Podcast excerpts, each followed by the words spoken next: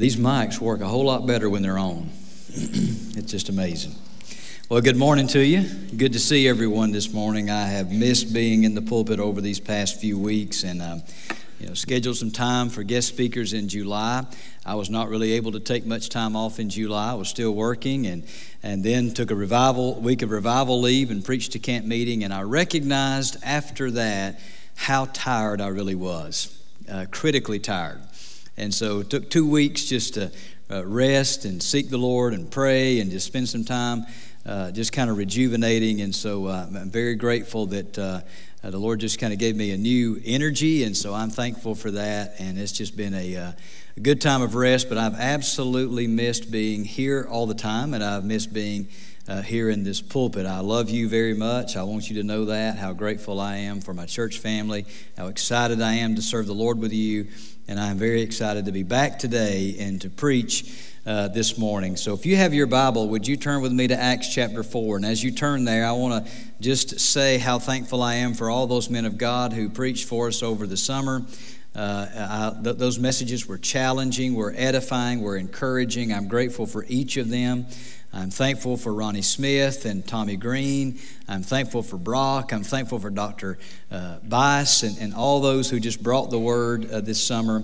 Uh, but today I want to I want to speak from Acts 4. Now I'm thankful that Dr. Bias finished up chapter 7 of Hebrews for me, and he and he preached chapter 8 for me in Hebrews, so that when I get uh, back in the pulpit next week, we'll be back in chapter 9 of the book of Hebrews, Lord willing, unless the Lord changes direction this week. That's the intent to be back in Hebrews 9 uh, next week. But during my time, I really felt like the Lord desired for me to speak from Acts 4 and speak on this subject this morning.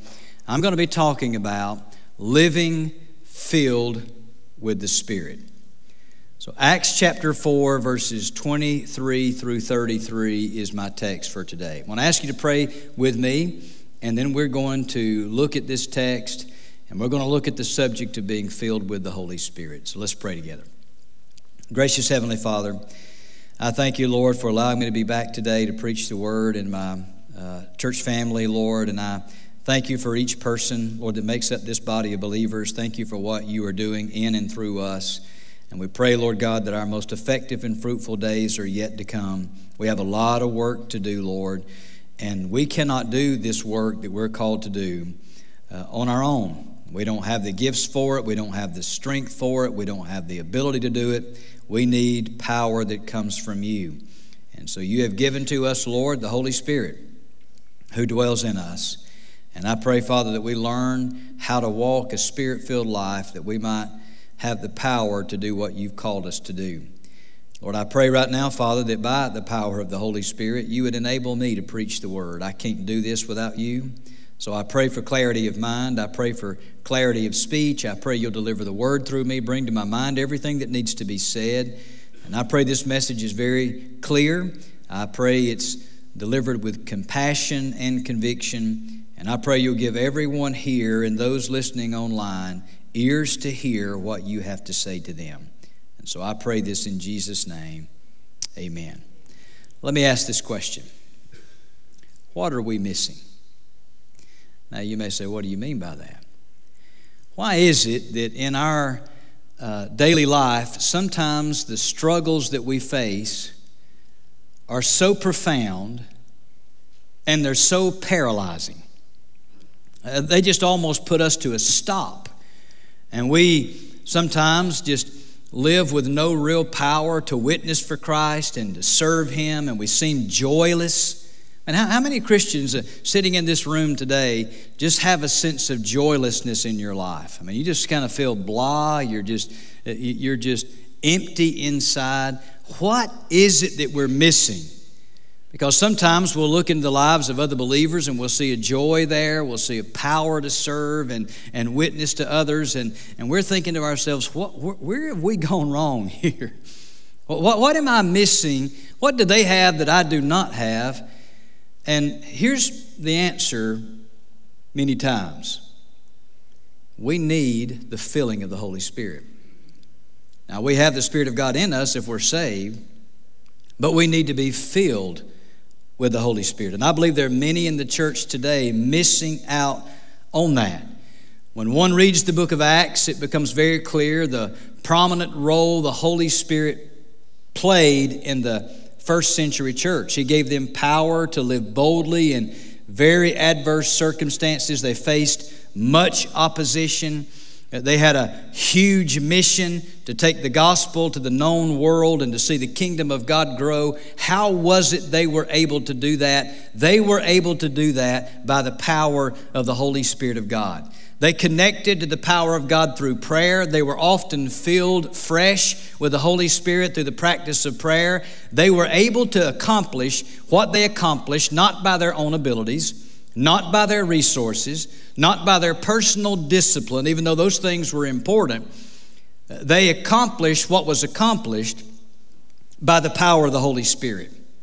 It was the Spirit of God who enabled them to live boldly in difficult environments. They were able to face great difficulties and endure great hardships and suffer through trials and yet experience a level of comfort.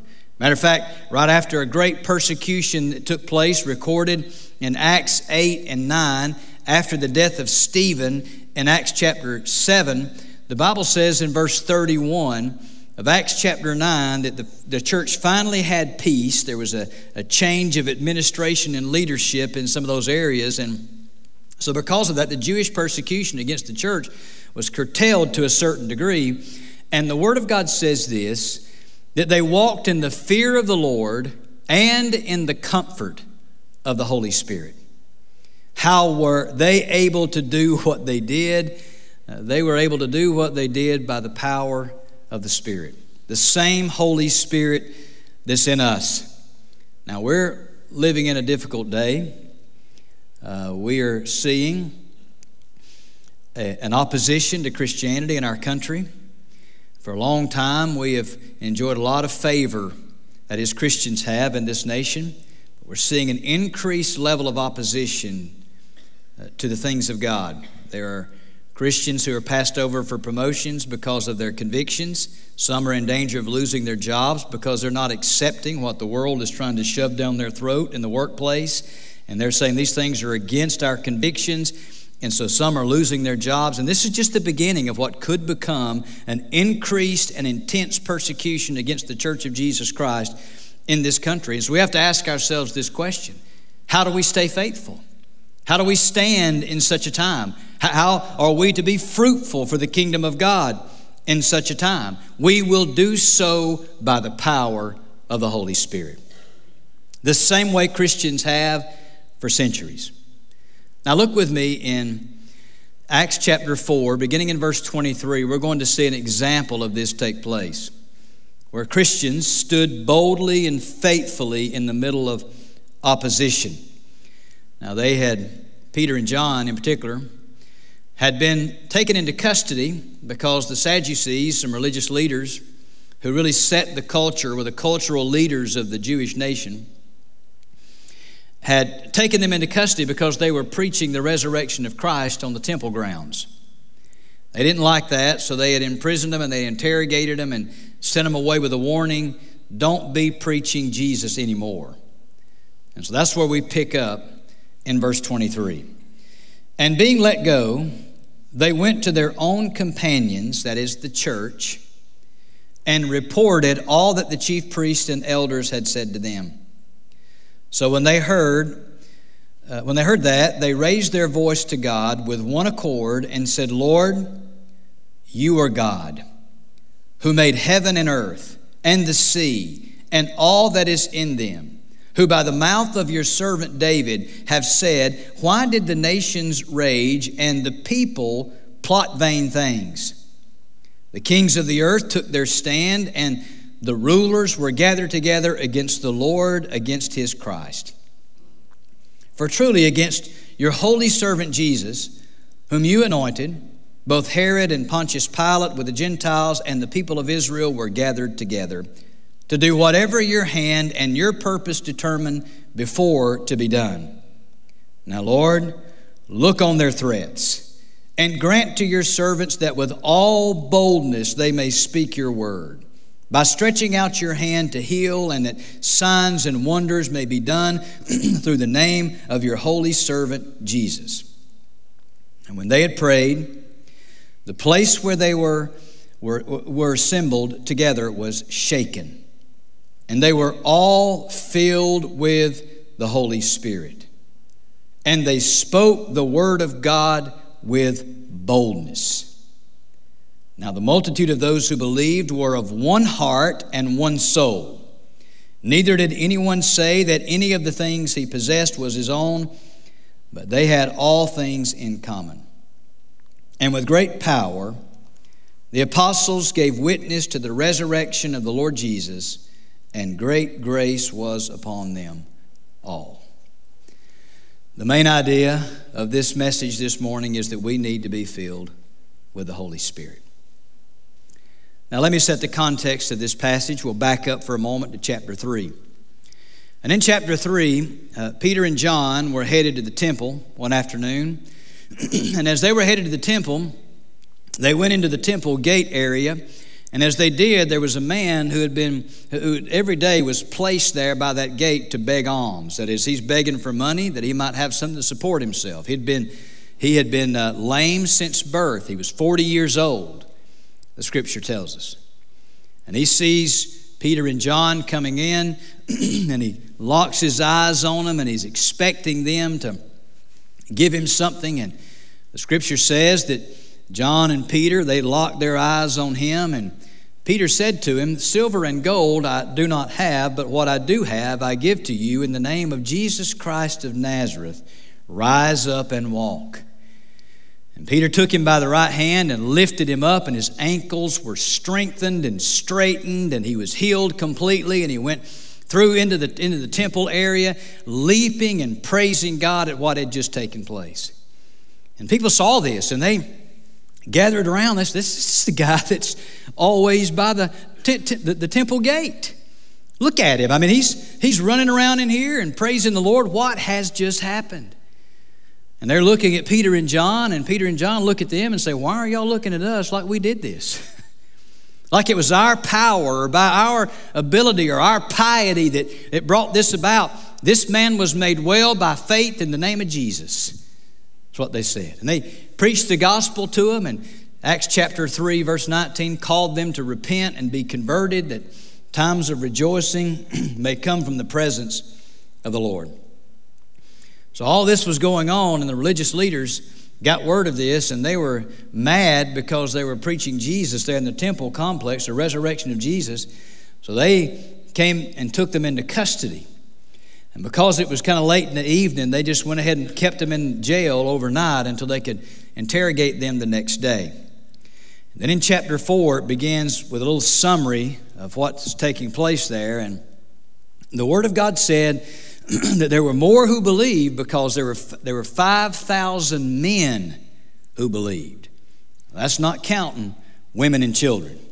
There could have been uh, 15,000 to maybe 20,000 men, women, boys, and girls that had come to know Jesus Christ in that time span since, since the Holy Spirit came upon the first disciples and Peter preached that first sermon there in, in Jerusalem. So the next day, they interrogated um, Peter and John. They were amazed at these men. They were uneducated, and yet they spoke with such authority and power. And um, the religious leaders came to this conclusion that we really can't argue with what took place because there's a notable miracle that's happened here. Everybody sees that. But I'm going to tell you all this. You better stop preaching Jesus. You, you just better stop. So Peter and John looked at him and, and said, You know, whatever is right in the sight of God to listen to you more than God, you judge. We can't help but talk about what we've seen and heard, they said. So they were let go and they left there and they went back to the church. And in verse 23, we see that. And and they start telling their brothers and sisters in Christ what had happened. And by the way, let me just tell you what that's a beautiful picture of the family the church needs to be. Y'all with me? The church is a family. We're to love each other, bear each other's burdens, rejoice when someone rejoices, weep when they weep, help them along, encourage one another, be that place where we can be strengthened in the fellowship of one another. That's what the people of God are to be. And sometimes that's not the way it is in some churches. There's always backbiting, fighting, critical of each other, judgmental of one another all the time, and uh, looking down our noses at people. That's just not the way, that, that is not the way the church of Jesus Christ is meant to be. So they came and shared what, had, what they'd experienced, what they had been told. And here's what the response of the people of God, the brothers and sisters in Christ, did they went to pray. The Word of God says that they lifted their voice to God in one accord. Now, that could mean that one person began to lead them in prayer while others agreed. While that person was praying, they were saying, Yes, Lord, hear what he's saying, do what he's saying. It could have been multiple people praying. We don't, we don't know. They, they, they were praying in unity. The corporate body of believers praying together, which is another thing missing in the church today, by the way. And I'll tell you this, folks, we're not going to be able to do what God's called us to do without praying. We're just not going to be able to do it. We've got to connect with the power of God. We see that all through the book of Acts also. So they started out in one accord, lifting up their voice to God, and they, they begin to address there in uh, Acts chapter 4, uh, verse 24. So they heard and they raised their voice to God with one accord, and they said, Lord. Now, that's not your normal word for Lord in the Greek, which is kurios. Uh, this word is despotes. This word means one who holds complete power or authority over another. We get our word despot from that word. And so it talks about the sovereignty uh, of the Lord, is what they're doing. They're, addressing the sovereign Lord. And there's two things that are emphasized here uh, that, that really show his sovereignty. And by the way, ever who was praying had the scripture hidden in their hearts because they're, they're praying based on what the Word of God says. But the first thing they said is they acknowledged him as creator. And the phrase that you see that they're praying about how he made the heavens and the earth and the sea and all this in it, that's throughout the Psalms. We find that in Exodus, find that in Genesis. It's all throughout the scripture. Speaking of the creator God. Now, let me tell you why that's so significant in this prayer. Because they just heard a threat from their cultural leaders, basically saying this Don't you obey God. Don't you obey what the Lord has told you to go do. And so what they did is they went to the Creator. Let me tell you something about the Creator. He's greater than the created, isn't he? so they were talking to the one who had power over the others who had told them not to do what the Creator told them to do. The second thing they did is they acknowledged how He's sovereign over the circumstances of life. Quoted Psalm 2 right here, a messianic psalm about how David predicted that uh, the powers at B would come together against the Lord's Christ. And that took place when Pilate and Herod and, and the Jews, the Gentiles, all came together uh, against Christ at the crucifixion. But, but God, in His sovereignty and His foreknowledge, saw the events that were going to take place and instead of just stopping that, what God did is He chose to use that as the means by which His Christ would be crucified for the sin of the world. Let me tell you why that's so significant because when, he's, when they're praying, they're acknowledging this fact that even when things look bad, God is sovereign over those circumstances and often is using those various circumstances to advance His agenda. Somebody ought to say amen to that. And they're just, they're just focused in on his sovereignty and his greatness. And then in verse 29, they begin to ask some things. They didn't ask to be delivered. That'd have been all right to do that. Nothing wrong with being asked to be delivered. We see that elsewhere in Scripture. they asked three things. Number one, they, they asked, Lord, look on their threats. Look on their threads. You heard what they said. Now, why is that so significant? Because what they're deciding to do is this Lord, you focus in on their threats and deal with that. We're not going to focus on that threat. We're going to focus on you. That's what we ought to start doing, right? Instead of focusing on all the dangers and oh, what this might happen or that might happen or we can't do this or that, we should stop focusing on the problem and start focusing on God. And so they, they did. They look at you look at the threats, Lord. And then he went on to say that they ask for boldness to speak the word of God. They had no intention of not doing what God told them to do. They were going to do what he said to do. So they just asked, Lord, help us to be bold in carrying out your will. We're going to be focused on the task of evangelism like you told us to be focused on. We're going to go make disciples.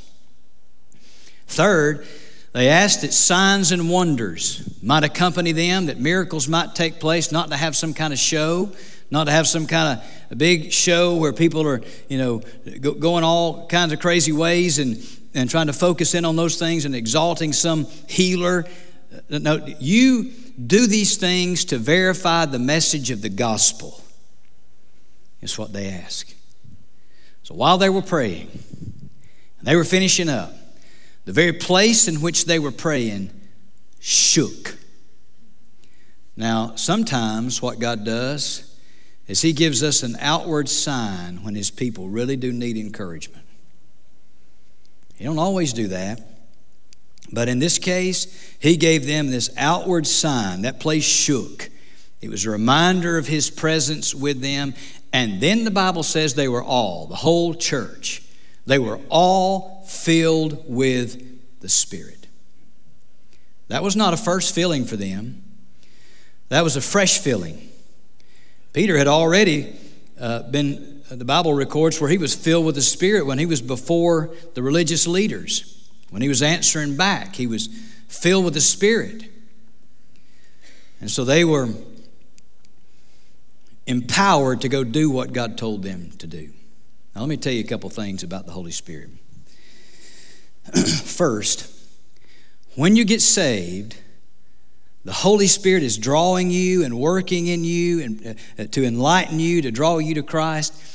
When you get saved, you call on the Lord to be your Savior. It is the Spirit of God that begins to work regeneration in your life. You're born again. You become a new creation. Your sin is forgiven. You're made right before God.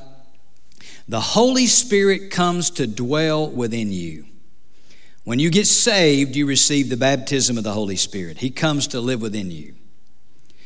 Uh, the Bible says in Acts chapter 2 and verse 38, after Peter preached that great sermon on Pentecost, and the people were cut to the heart, and they didn't know what to do. They said, What should we do? And, and Peter says, Repent and be baptized in the name of Jesus Christ for the remission of sins, and you will receive the gift of the Holy Spirit.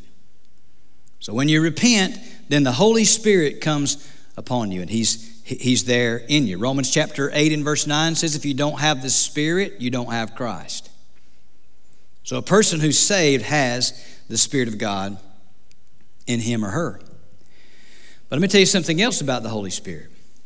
The Bible tells us that we're going to be filled with the Spirit many times. We're going to be filled over and over, fresh filling of the Spirit. We should seek the filling of the Holy Spirit every day. We need to be filled with the Holy Spirit. Now, let me give you four things about being filled with the Holy Spirit. Number one, we are commanded to be filled with the Spirit. We're commanded in Scripture to be filled with the Holy Spirit. Ephesians chapter 5, verse 18 says, And do not be drunk with wine, which is dissipation, but be filled with the Spirit I don't have time to go into all the detail of that verse and to make the comparisons there. of A person under the influence and control of alcohol to the point where they don't do what they normally, or they do what they normally would not do. And then being controlled with the Spirit of God that we're enabled to do things that we could not do on our own. I don't have time to make all that comparison.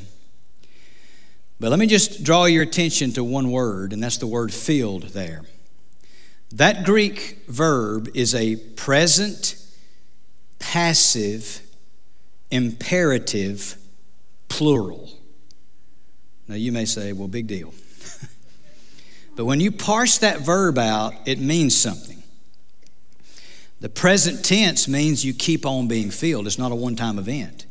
Now, you're baptized with the Spirit of God one time when you get saved, but you're filled with the Holy Spirit multiple times in life as you surrender to the Lord daily. You submit to Him. The Holy Spirit fills your life. So it literally means keep on being filled. Now it's in the passive voice. The passive voice is sometimes it's called a theological passive. It means that God is doing the filling. You don't fill yourself. God fills you. We have a responsibility to get to a point where we can be filled. But it's God who does the filling.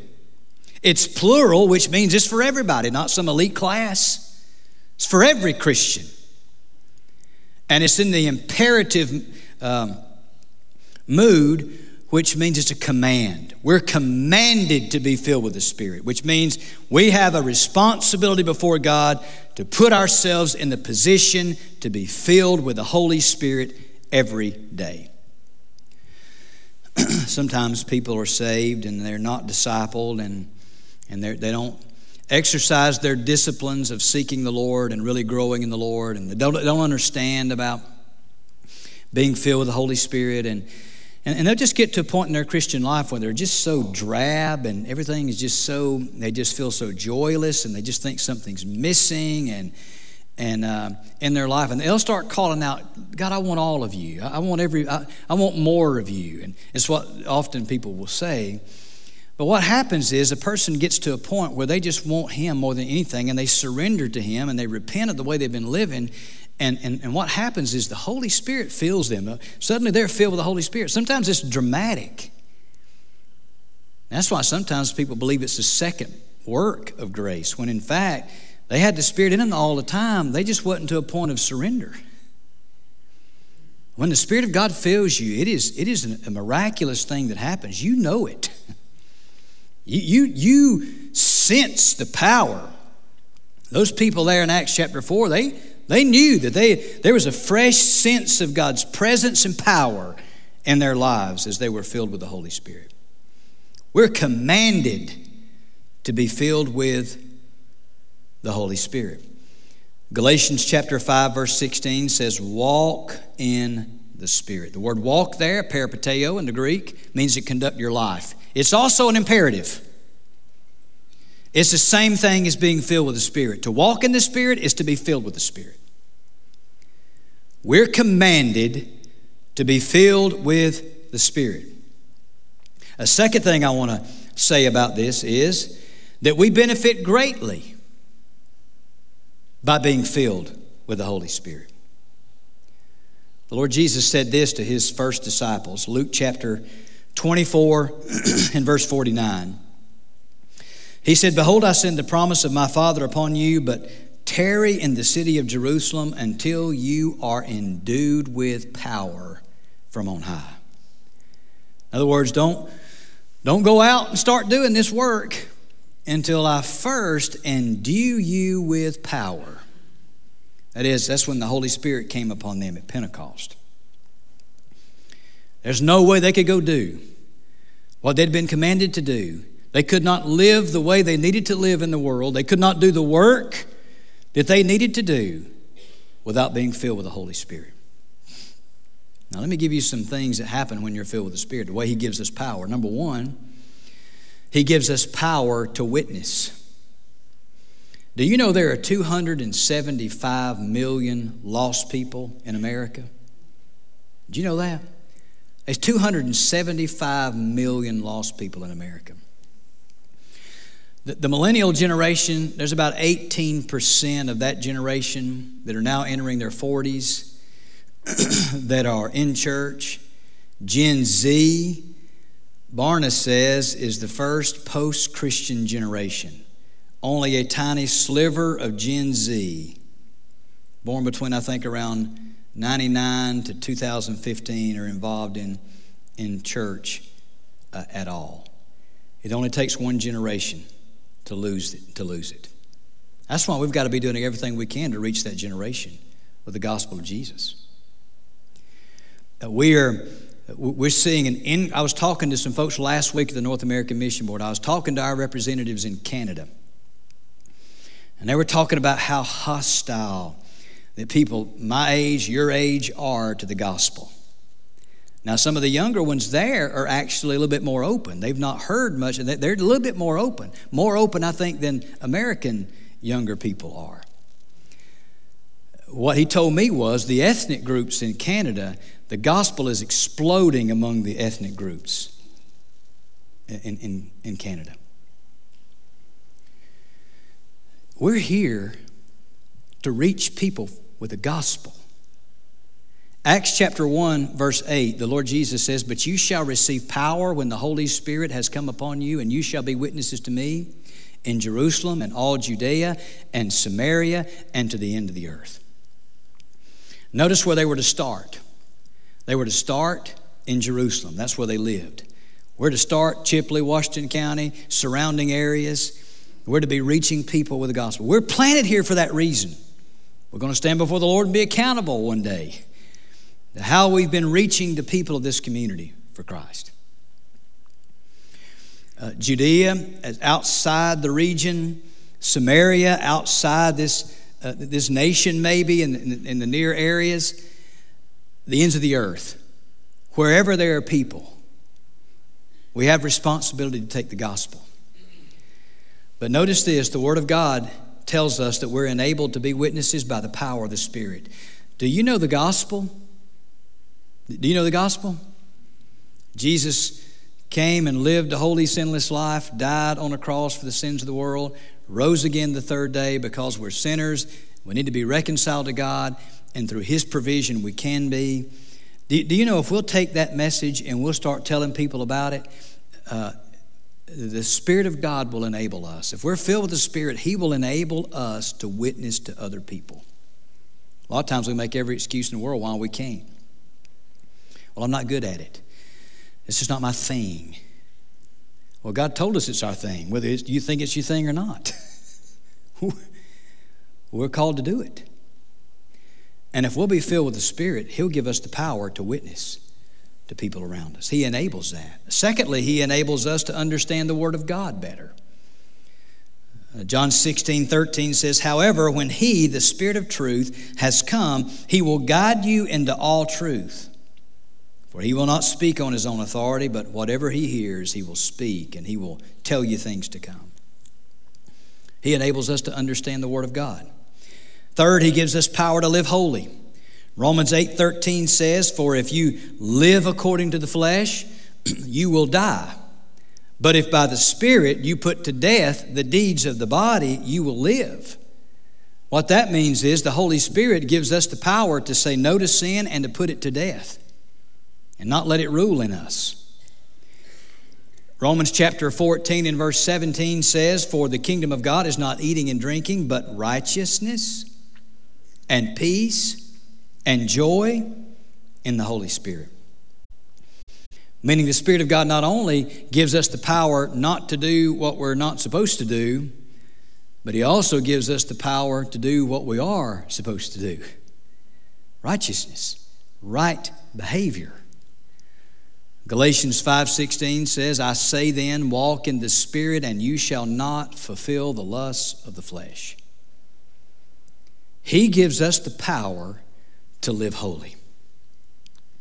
When we're filled with the spirit, we have power to live the way he wants us to live. Fourth, he gives us power to exercise or to experience the pleasure of Christ. Galatians 5 22 and 23 says, But the fruit of the Spirit is love, joy, peace, long suffering, kindness, goodness, faithfulness, gentleness, self control. Against such there is no law.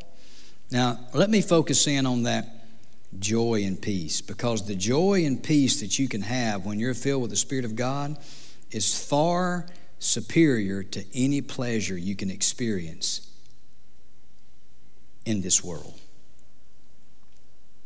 Y'all with me? When you fill with the Spirit of God and you begin to have this that, that joy, that peace that comes in a closeness with Christ, you recognize how futile the things of the world really are. How those things can't compare. That's why the, that's why the Word of God says, Taste and see that the Lord is good. When the Spirit of God's filling a person, there is a joy about them, a peace about them. Fifth, he gives power to do God's work. Acts chapter 4, verse 33 gives us uh, indicator there. He gives the power to do the work we're called to do, to witness, to do whatever it is He's called us to do. And do you know that you and I need to be filled with the Spirit to be effective in ministering properly? In Acts chapter 6, there was a problem in the church. There was excessive growth. It was a multi ethnic church, multicultural church coming together.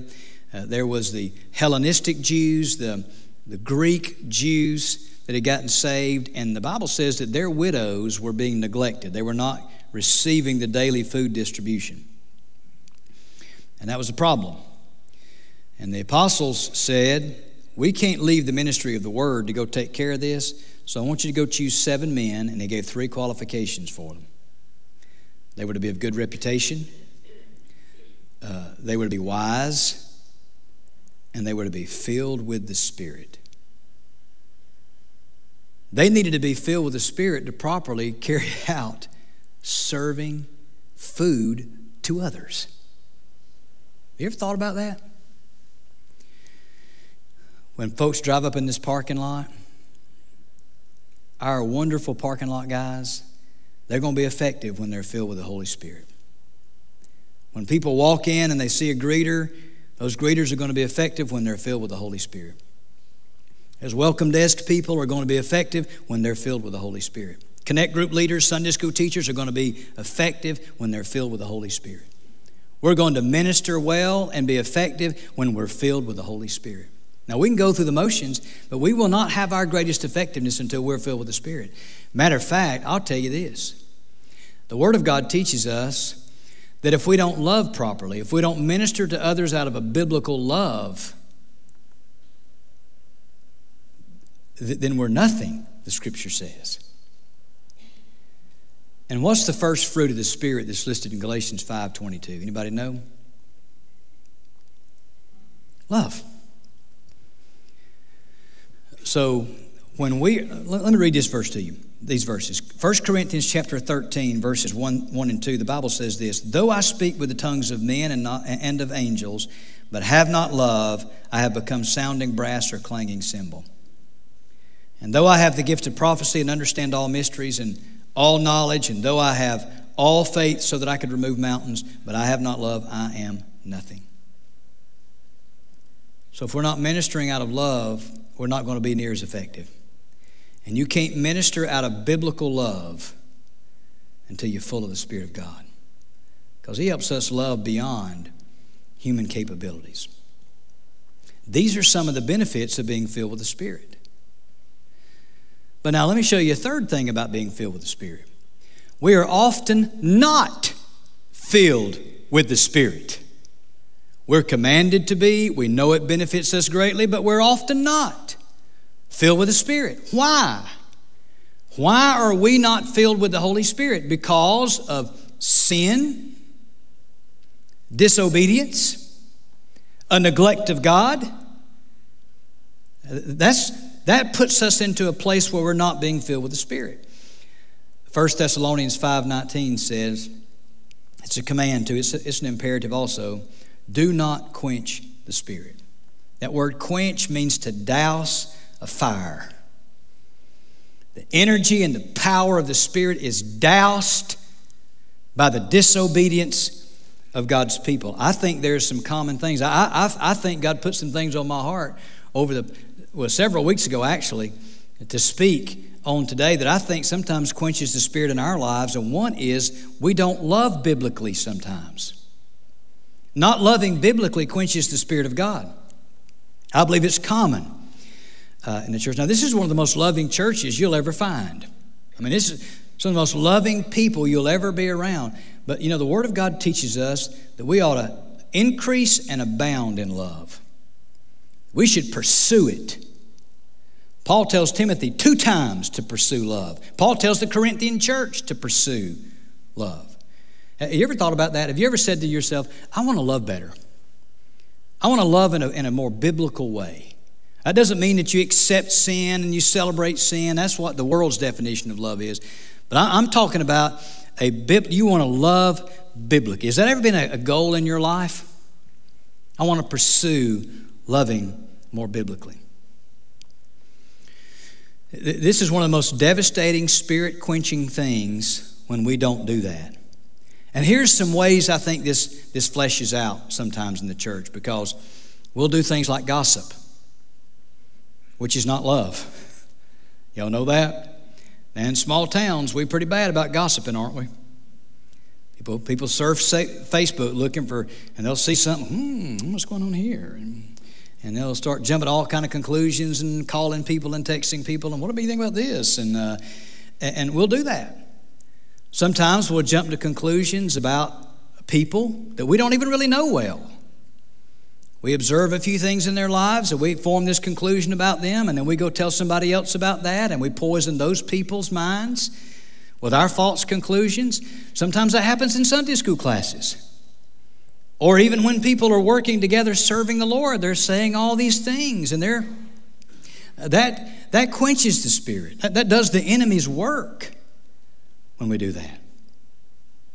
We may be offended by someone. Someone may have offended us, and they may it may have been absolutely unintentional. They had no malice whatsoever, but it's some way we took something and we're offended. Which, by the way, uh, we don't need to be offended so easily. Uh, and, and so we'll we'll just start getting all irritated and mad at that person, and and, and we'll, we'll withdraw from them and refuse to show biblical love like kindness and patience with them and uh, those kind of things. Uh, and instead of just going to them and having a conversation about things, that's, people don't do that anymore, I don't think. They just don't, they, they're not going to go sit down with somebody and, and get to know them or find out if this is real or not or they just jump to conclusions. You know, the Word of God says in Psalm, I read this last night, Psalm 101, verse 5 says, Whoever secretly slanders his neighbor, I will destroy. Now, I thank God for forgiveness for that because I've gossiped before too, and I know some of you have too, hadn't you? Y'all do your head like that. Don't be lying. Let's don't add lying to that, okay? well, we just need to stop, don't we? Sometimes we can't hardly help it, but we, we just need to learn to self control there. Now, if somebody starts telling you something about somebody, you might want to just say, now, hang on a second. Have you actually talked to them about that? Have you verified that? If not, let's just don't, let's just don't talk. Now, when we start doing that, then you start shutting down a little bit of the, uh, of the gossip that takes place uh, so, so often. It's just not an act of love. Here's another thing that quenches the spirit anger. We're living in an angry society, and it spills over into the church a lot of times, too, doesn't it? We just get so angry about stuff so quickly and, and it quenches the Spirit of God. And, and the Bible teaches us that we're to be slow to wrath. We're to be one of the one of the attributes of biblical love is long suffering. That means to have a have a long fuse. Well, here's another thing I think that quenches the spirit, and that is worldliness. 1 John 2 15 through 17 says, Do not love the world or the things in the world. If anyone loves the world, the love of the Father is not in him. For all that's in the world, the lust of the flesh, lust of the eyes, and the pride of life, is not of the Father, but is of the world. And the world is passing away, and the lust of it. But he who does the will of God abides forever. Lust of the flesh, lust of the eyes, pride of life, Lust of the flesh is not just sexual sin, it's just desiring what our, what our humanity wants, that the world offers us. Sometimes that becomes more important to us than the things of God. And we'll chase after those things. Well, I could give you, I'm about done here, so I can't go into all the detail. But there's a lot of examples I could give you. Let me give you one that we don't think of very much, and this, this one here may, may cause us to go, oh, me. Here's, now we, we pretty much know some of the things that we consider worldly, but do you know that sometimes one of the biggest spirit quenching worldly pursuits within the church is when the people of God put traditionalism above the Word of God. Boy, it got quiet in here all of a sudden. You may say, Well, I don't believe that, Pastor. I think you're I think you're going, Well, I'm gonna just tell you what I can do. I can take you to a whole bunch of churches that are deader than a hammer. And I'm going to tell you why they're dead. Because they worshiped their tradition and not their Lord.